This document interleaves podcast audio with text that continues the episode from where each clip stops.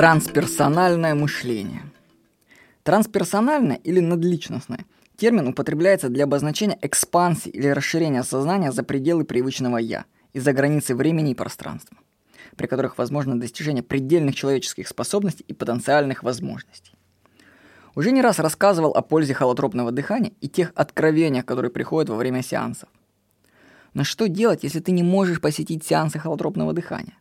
Можно ли все же как-то почитать что-нибудь, чтобы приблизиться к пониманию такого состояния?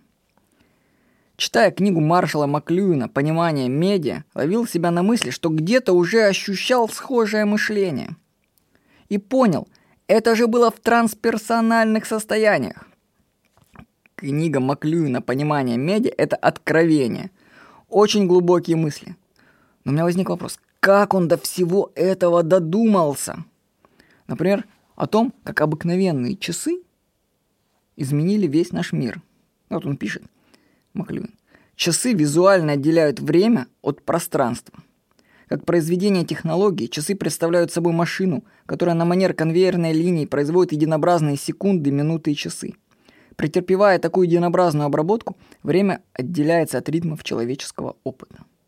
Или еще – чтобы прийти к пониманию средств коммуникации и технологий, надо осознать, что всякий раз, когда мы сталкиваемся с новым заклинанием механизма или расширением наших тел, наступает наркоз или оцепенение, охватывающее новорасширенную область.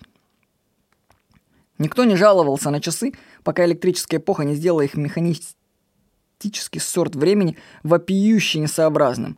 В наш электрический век город, ведущий механическую жизнь по часам – выглядит скоплением лунатиков и зомби. Ну, в книге «Понимание медиа» есть целая глава, посвященная часам. Вообще никогда не задумывался о том, что сами часы изменили наш мир и нашу психику. Потому что наши биологические часы могут идти совершенно в других форматах.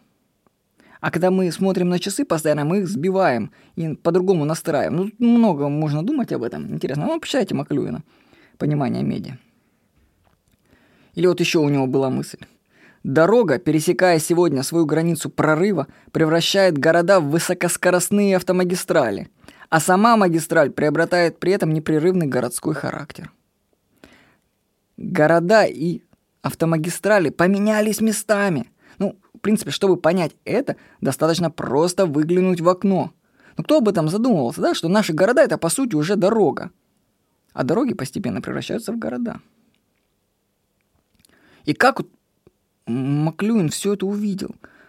Как вот это? Вот читаешь его книгу и прям настраиваешься на его тип мышления, который вот сход трансперсональных состояниях, где все связывается со всем, причем на всех разных уровнях.